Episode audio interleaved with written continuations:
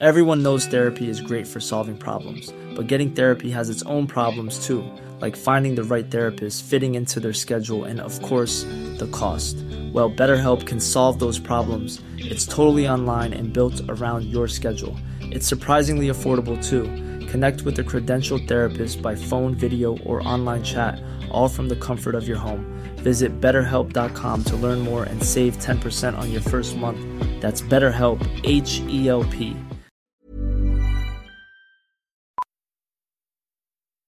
Amazon Business honors Jill Lau, Chief Procurement Officer of Global Network Bank. Last week, Jill saved big and used Amazon Business to help her team buy 327 headsets. Now Bob can keep his conversations to himself.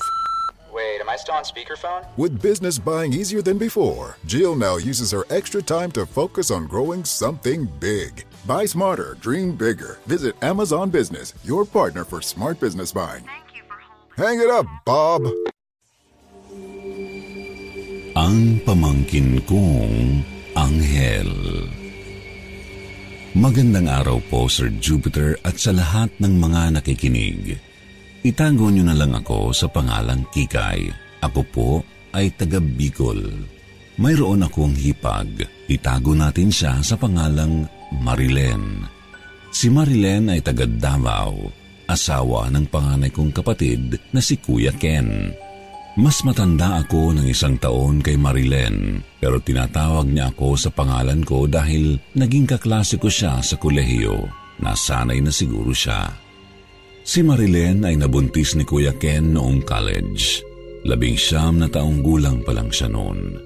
Noong panahon na iyon, eksaktong nakuha si Kuya sa trabaho. Kaya naman, sa bahay na tumira si Marilen para kami na ang mag-alaga sa kanya at sa magiging pamangkin ko.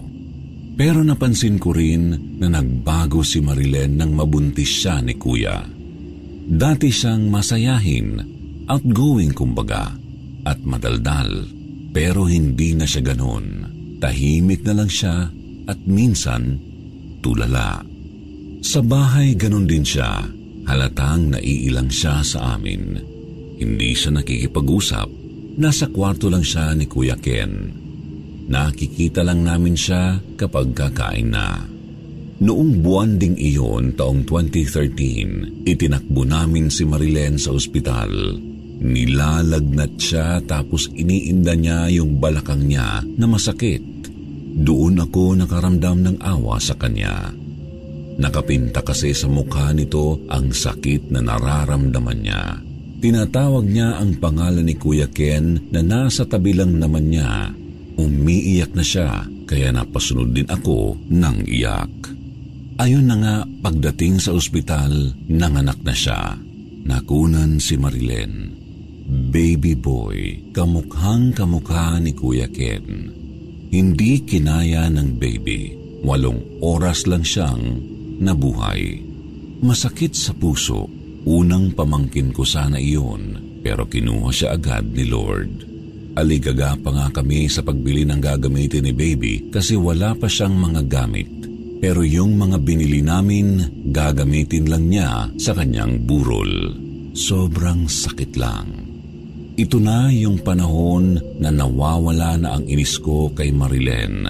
Natatanggap ko na ang ugali niya na ilap sa amin. Mas dumoble pa nga yung pagiging tahimik niya. Pero lagi ko siyang naririnig na umiiyak sa kwarto nila ni Kuya. Pagkatapos kasi ng burol ni baby Joshua, Joshua ang ipinangalan namin sa baby nila. Bumalik na ulit si Kuya sa trabaho. Naiwan ulit sa amin si Marilen. Nang makagraduate kami ni Marilen, Marso iyon ng 2014. Umuwi na siya sa kanila at doon naghanap ng trabaho. Yung ibang mga gamit niya naiwan sa bahay. Pati yung cabinet na binili ni kuya noong umuwi siya bago ang kasal pero hindi natuloy dahil nga nakunan si Marilen. Orokan iyon, kulay asul at malaki. Sa taas yung sabitan ng mga panglabas na damit tapos sa ibaba, dalawang kahang kahon na lalagyan ng tiniklop na mga damit pangbahay. Mag-iisang buwan na noon nung naisipan kong maglinis sa kwarto nila. Hindi naman burara si Marilen, pero gusto ko lang linisin para kung sakasakaling bumisita siya o umuwi si kuya, malinis yung madaratnan nila. Habang nag-aagiw, nakarinig ako ng kaluskos sa loob ng kabinet. Parang kinakalmot. Nagulat at kinabahan ako kasi biglaan iyon Nakafocus kasi ako sa paglilinis. Naisip ko na baka mga bubuwit yun, kaya hinayaan ko na lang. Ipinagpatuloy ko ang ginagawa ng marinig ko ulit iyon. Dahil nainis ako, binugaw ko. Inihampas ko pa yung walis sa pinto ng cabinet. Tapos biglang may lumagabog sa loob ng cabinet. Sa sobrang gulat ko, napatakbo ako palabas ng kwarto. Grabing kaba ang nararamdaman ko noong mga oras na iyon. Iniisip ko baka kako napalakas ang hampas ko. Nahulog na ang mga gamit ni na kuya. Kaya nang mahimasmasan ako, bumalik ako para ayusin iyon. Pero pagbukas ko ng kabinet, maayos lahat ng mga gamit nila. Doon ako nakaramdam ng kakaiba. Tumataas ang mga balahibo ko sa batok Binilisan ko ang pagsara ng cabinet sa kalumabas ng kwarto nila. Doon ko naisip, baka minumulto ako ni Joshua. Pero maaari kaya yun? Baby pa siya eh. Sumunod na buwan, hindi pa rin dumadalaw si Marilyn. Ang sabi niya, binigyan daw siya ni kuya ng pera pampatayo ng meriendahan, kaya inaasikaso niya ang mga kailangan. Ayos lang naman yun sa amin Natatanggap ko na rin naman na may sariling buhay at desisyon si Kuya Ken. Kaya natutunan ko ng hindi lang sa amin iikot ang mundo niya. Noong araw na iyon, dumalaw yung mga bata na inalagaan ko. Nagbe-babysit kasi ako noon tuwing weekends sa kapitbahay lang naman namin taong 2009 ata iyon. Maliliit pa sila noon Tumigil lang ako noong nagkolehiyo na ako para makapag-focus sa pag-aaral. Madalas din naman sila sa bahay. Dalawa sila. Tawagin na lang natin silang sina M, babae at panganay, at P, lalaki at bunso. Naghahanda ako ng merienda namin. Tinutulungan ako ni M. Nang bigla akong kinalabit ni P, sabi niya, Ate Kikay, kaninong baby po yung nasa cabinet? Napaisip ako kung anong sinasabi niya. Akala ko nga teddy bear ang sinasabi niyang baby. Kaya sabi ko, Ah, yung teddy bear ba? Akin yun. Gusto mo bang laruin? Sagot niya, Hindi po teddy bear ate, baby po. Kanina ba po kasi siya umiiyak sa loob ng cabinet doon sa kwarto ni Kuya Ken. Kaya tiningnan ko. Umiiyak pa nga siya hanggang ngayon eh. Hindi mo ba naririnig? Nagsitaasan lahat ng balahibo ko. Grabe ang kalabog ng puso ko. Yung ulo ko parang lumilipad sa ere. Dahil sa sobrang takot, hinila ko silang dalawa palabas ng bahay. Dinala ko na lang sila sa Jollibee. Kinagabihan, ikinuwento ko kina mama at papa yung nangyari. Kaya tinawagan nila si Lola Ming, nanay ni mama, para padasalan ang bahay at pati na rin ang kaluluwa ni Joshua. Tinawagan din namin si Marilyn na dumalo sa padasal at hindi naman siya tumanggi. Kinabukasan, dumating si Lola Ming. Tanghali naman nang dumating si Marilyn. Habang kumakain ng tanghalian, biglang nagtanong si Lola Ming. May itinatago ka ba sa loob ng kabinet, Marilen? Natigilan si Marilen noon tapos bigla siyang tumayo sa kaumalis ng hapag. Ilang minuto din bago siya bumalik sa kusina. May dala siyang kahon. Akala ko nga si Joshua yun. Grabe talaga ang takot ko. Sa bahay kasi nila Marilen inilibing si Joshua sa may front door nila dahil yun ang paniniwala ng mga matatanda. Kung wala raw hagdanan, doon daw sa front door ililibing ang mga baby na hindi umabot sa kabuwanan. Kung may hagdanan, doon daw sa silong ililibing. Basta kung saan daw laging nadaraanan, doon ihihimlay. Malabo ang eksplanasyon ni Lola Ming kung bakit doon. Ang sagot niya lang, magsisilbing bantay raw ng bahay ang mga kirubin. Kung may nakakaalam, maaaring mag-comment. Babasahin ko na lang. Akala ko talaga si Joshua yung laman ng kahon. Akala ko hindi nila inilibing. Kasi nga sabi ni P, nakita niya ang baby na umiiyak daw. Pero nang buksan ni Marilyn, tumambad sa amin yung receiving blanket na may mga mancha pang dugo. Nagsimulang umiyak si Marilyn.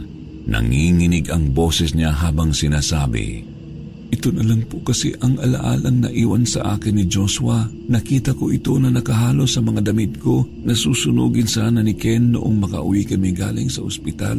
Kaya kinuha ko po ito at itinago. Kahit ako ay umiiyak na rin. Medyo nagalit pa si Lola Ming sa ginawa ni Marilyn dahil nga sa mga pamahiin. Kaya sumabat na ako. Mahirap naman kasi talagang pakawalan, Nanay Ming, kahit ako. Kung maranasan ko ang sinapit na Marilyn, baka nga mabaliw ako. Hindi ko kaya.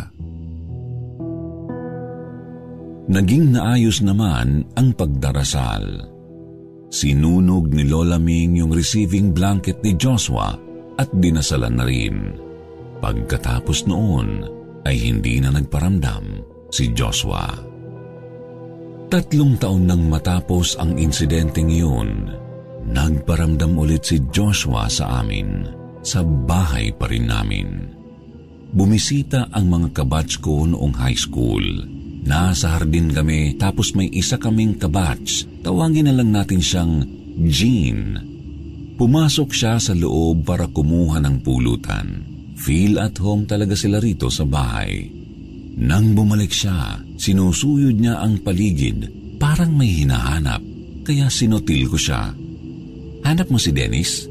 Si Dennis eh, yung crush na crush niyang kabatch din namin. Pero sagot niya, hindi. Inahanap ko yung batang tumakbo papunta rito. Baka biglang tumawid ng kalsada masagasaan. Pagkarinig ko yun, halos mahilo ako. Yung takot na naramdaman ko noon, noong sinabi ni P na may nakita siyang baby, ganoon na ganoon ang nararamdaman ko. Tapos biglang nagsalita yung isa rin naming kaibigan. Si EJ, sabi niya, ay, yung bata ba na kanina pa naglalaro sa upuan sa sala? Kanina ko pa siya nakikitang umaakyat baba sa upuan doon. Itinuro niya yung mahaba naming upuan sa may sala katabi ng altar. Makikita kasi sa labas ang sala namin mula sa bintana. Akala ko nga kanina si Santo Niño yung nakikita ko pero bata pala. Tinanong ko kung lalaki at ilang taon. Sagot nila, oo raw. Parang tatlong taon na nakapurong puti. Hindi ako nakasagot. One size fits all seemed like a good idea for clothes. Nice dress. Uh, it's a it's a t-shirt. Until you tried it on. Same goes for your healthcare. That's why United Healthcare offers a variety of flexible, budget friendly coverage for medical, vision, dental, and more. So, whether you're between jobs, coming off a parent's plan, or even missed open enrollment, you can find the plan that fits you best. Find out more about United Healthcare coverage at uh1.com. That's uh1.com. There's never been a faster or easier way to start your weight loss journey than with PlushCare. PlushCare accepts most insurance plans and gives you online access to board-certified physicians who can prescribe FDA-approved weight loss medications like Wigovi and Zepbound for those who qualify. Take charge of your health and speak with a board-certified physician about a weight loss plan that's right for you. Get started today at plushcare.com slash weight loss. That's plushcare.com slash weight loss. Plushcare.com slash weight loss. Binilang ko kung ilang taon na dapat si Joshua at tama nga, tatlong taon na siya noong 2016. Ang pinaka-latest na nangyari ay nito lang pandemic. Nang umuwi ako galing sa trabaho, wala si na mama at papa noon. Lumabas. Pumunta kina Marilen. Pagbukas ko ng pintuan sa back door, tumambad sa akin ang mga maliliit na yapak ng putik sa sahig. Maulan nga noong panahon na iyon at katatapos nga lang din ng ulan. Hindi na ako tumuloy sa loob. Mabilis kong inilak yung pinto tapos nagtatakbo ako papunta sa kapitbahay. Nanginginig talaga ako sa takot pero ako ang paboritong pagpaparamdaman ni Joshua. Kung nabuhay siguro siya, spoiled siya sa akin. Kasi kahit patay siya, ako ang gusto niyang tinatakot. Sa ngayon, buntis na ulit si Marilyn kay Kuya Ken. Munti ka na naman siyang makunan. Mabuti na lang, magaling ang doktor na humawak sa kanya. Habang ako naman ay wala pang balak magpamilya. Gusto ko munang i-enjoy ang buhay ko na ako lang muna. Kung nasaan ka man ngayon, baby Joshua, lagi mong bantayan ang mama at kapatid mo. Mahal na mahal ka namin at lagi ka naming ipinagdarasal. Sana'y ganoon ka rin sa amin.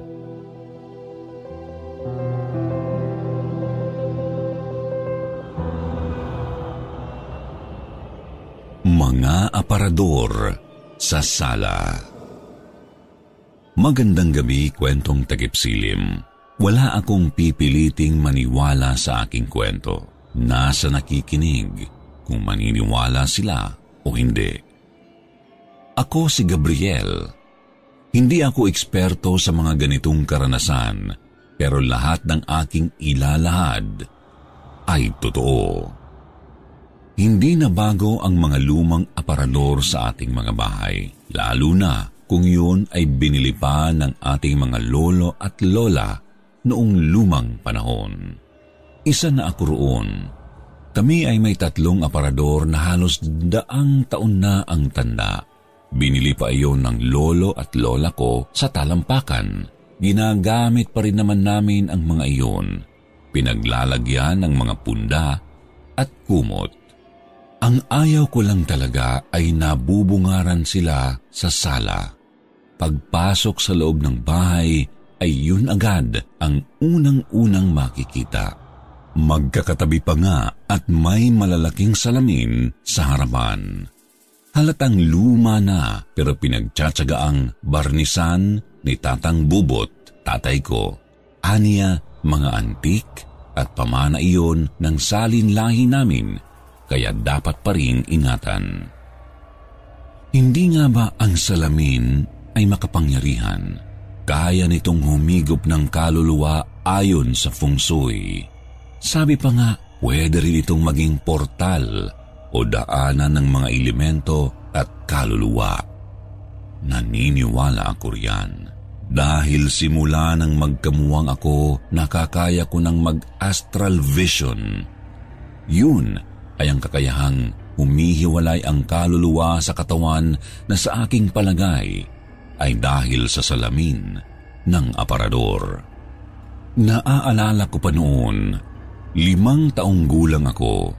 Kapag pumapasok ako sa bahay, gulat na gulat ako sa refleksyon ko sa salamin kasi pakiramdam ko para akong hinihila. Nakakaramdam ako ng puwersa na tila humihigop sa akin Ngunit ang nakakakilabot talaga, minsan hindi tugma ang refleksyon ko sa nakikita ko roon. Gaya ng gulat na gulat ako, pero sa refleksyon ko ay nakatitig lang ako sa salamin. Saglit lang naman yun. Kapag kumukurap ako, ay bumabalik na sa dati. Kaya nagiging malikmata lang iyon. Sinabi ko yun kay Tatang pero sabi niya wala naman kaming paglalagyan ng mga aparador maliban nga roon sa sala. Aniya pa, swerte raw na nandoon ang mga iyon dahil humihigop daw ang mga ito ng mga biyaya. Hindi naman may pagkakaila yun dahil swerte naman talaga si Tatang. May mga pagkakataon na nanalo siya sa huweteng o di kaya ay raffle Nitong nakaraan, nanalo siya ng bigas at groceries sa paraffle ng LGU. Sayang lang dahil hindi siya nananalo sa loto at sa Shopee dahil Hindi naman siya pumupusta roon kasi hindi naman siya marunong sa mga gadgets. Noong araw usong-uso ang siesta. May katabi pang patpat sa nakalatag na banig. Ang pwesto ko lagi ay sa may sala. Papatulugin ako ni Tatang, saka siya tatakas para makipagtong its sa kapitbahay. Naiiwan tuloy ako roon sa harap ng aparador na natutulog. Naaalala ko pa yung unang astral vision ko. Nakatulog ako na sobrang gaan ng pakiramdam ko. Naririnig ko ang lahat. Natutulog ako pero may kamalayan. Ganoon ang pakiramdam. Kaya sinubukan kong magmulat ng mga mata at bumangon. Laking gulat ko nang makita ang sarili ko na natutulog. Nakikita ko rin ang sarili ko na nakatayo. Nang makaramdam ako ng kaba, bigla akong hinigop ng sarili kong katawan tapos nagising ako. Pagkagising ko, iyak ako ng iyak. Nalilito at natatakot nga ako noon kasi unang beses ko yung naranasan at batang-bata pa talaga ako. Simula noon, hindi na ako natutulog sa sala ng walang kasama. Ikinuwento ko iyon kay Tatang. Aniya, tinatakot ko lang daw ang sarili ko. Kailangan ko raw magdasal lagi. Naulit iyon pitong taong gulang na ako. Nagpuyat kasi ako dahil sa nanonood ako ng bubble gang. Sa sala ako nakatulog. Ganoon ulit ang pakiramdam. Magaan. Tapos biglang pagmulat ko, nakikita ko na naman ang katawan ko. Pero nung oras na yun, kahit natatakot ako, sinubukan kong suyurin ang paligid at nakita ko ang mga aparador. Doon sa salamin, nakita ko ang isa sa mga kaibigan ni Tatang. Si Mang Tiro, nakatayo siya sa likod ko. Pero nang lingunin ko siya ay wala naman siya roon. Dahil doon, natakot ako kaya bumalik na naman ako sa katawan ko at nagising. Sinabi ko iyon kay Tatang, pero sabi niya, panaginip lang yun. Kaya naniwala naman ako.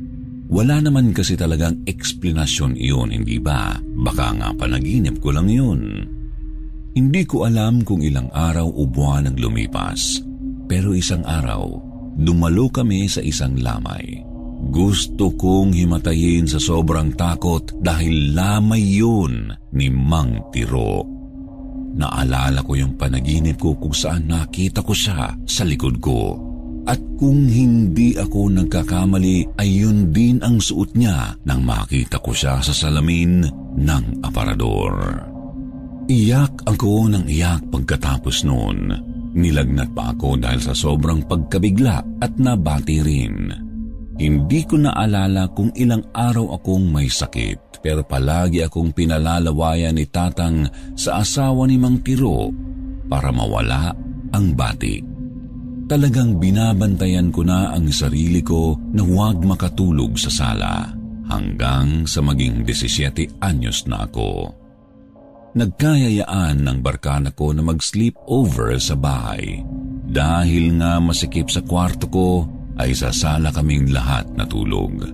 Panatag naman ako noon dahil may mga kasama naman ako. Ngunit yun ang akala ko dahil mas naging aggressive na ang kakayahan ko. Nakapag-astral vision na naman ako noong panahon na iyon, pero para akong hinigop sa ibang panahon dahil nakita ko si Nanang. Nanay ko, namatay ang nanay ko noong baby pa ako.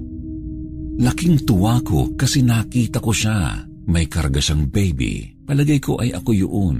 Inilapag niya ako sa crib na gawa sa kahoy. Yung crib ay nakatapat sa mga aparador. Nang masiguro niyang nakatulog ako ay pumunta siya saglit sa kusina. Susundan ko sana siya pero natigilan ako nang makita ko ang mga refleksyon sa salamin. Nakita kong naging dalawa ang baby sa crib tapos nandoon din ang refleksyon ni Nanang. Nakatayo, hindi gumagalaw, hindi kumukurap. Bumalik si Nanang sa sala tapos sinipat niya ang baby. Napasigaw siya. Lalapitan ko sana siya pero bigla akong hinigop pabalik sa katawan ko. Nang magmulat ako, mga nag-aalalang mukha ng mga kabarkada ko ang nabungaran ko. Anila, hindi raw ako humihinga kaya sinubukan nila akong gisingin at salamat sa Diyos, nagising ako. Ikinuwento ko sa kanila ang nangyari at kakayahan ko, kaya kahit maliit ang kwarto ko, Nagsiksikan kaming lahat doon para matulog. Sinabi ko rin iyon kay tatang. Baby pa pala ako nang magsimulang higupin ng salamin ang kaluluwa ko. Kaya pala sumigaw si nanang noon kasi hindi ako humihinga. Akala niya namatay ako. Pero salamat kay nanang kasi bumalik ulit ang kaluluwa ko pagkaalis niya ng katawan ko sa harap ng salamin ng mga parador. Yung taon na iyon ako nag-research kung ano nga ba ang nangyayari sa akin. At iyon nga, astral vision. Ayaw ko sa ganyang kakayahan. Hindi ako eksperto at ayaw ko ring pag-aralan. Baka matuluyan na ako kapag nagkamali. Hindi ko ipagpapalit ang buhay ko para sa mga kakatuwang mga bagay, lalo na't ako lang ang inaasahan ni Tatang. Hindi na talaga ako natulog sa sala simula noon. Inilipat ko na rin ang TV sa kwarto ko.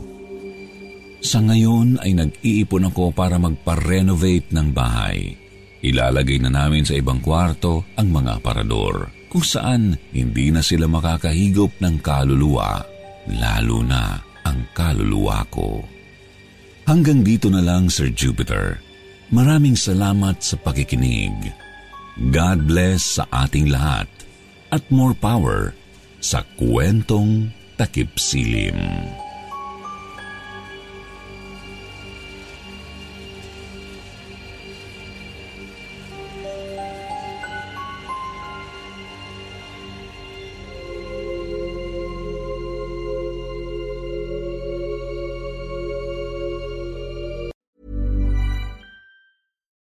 We're on a budget, we still deserve nice things. Quince is a place to scoop up stunning high-end goods for 50 to 80% less than similar brands. They have buttery soft cashmere sweaters starting at $50, luxurious Italian leather bags, and so much more. Plus, Quince only works with factories that use safe, ethical, and responsible manufacturing. Get the high-end goods you'll love without the high price tag with Quince. Go to quince.com/style for free shipping and 365-day returns.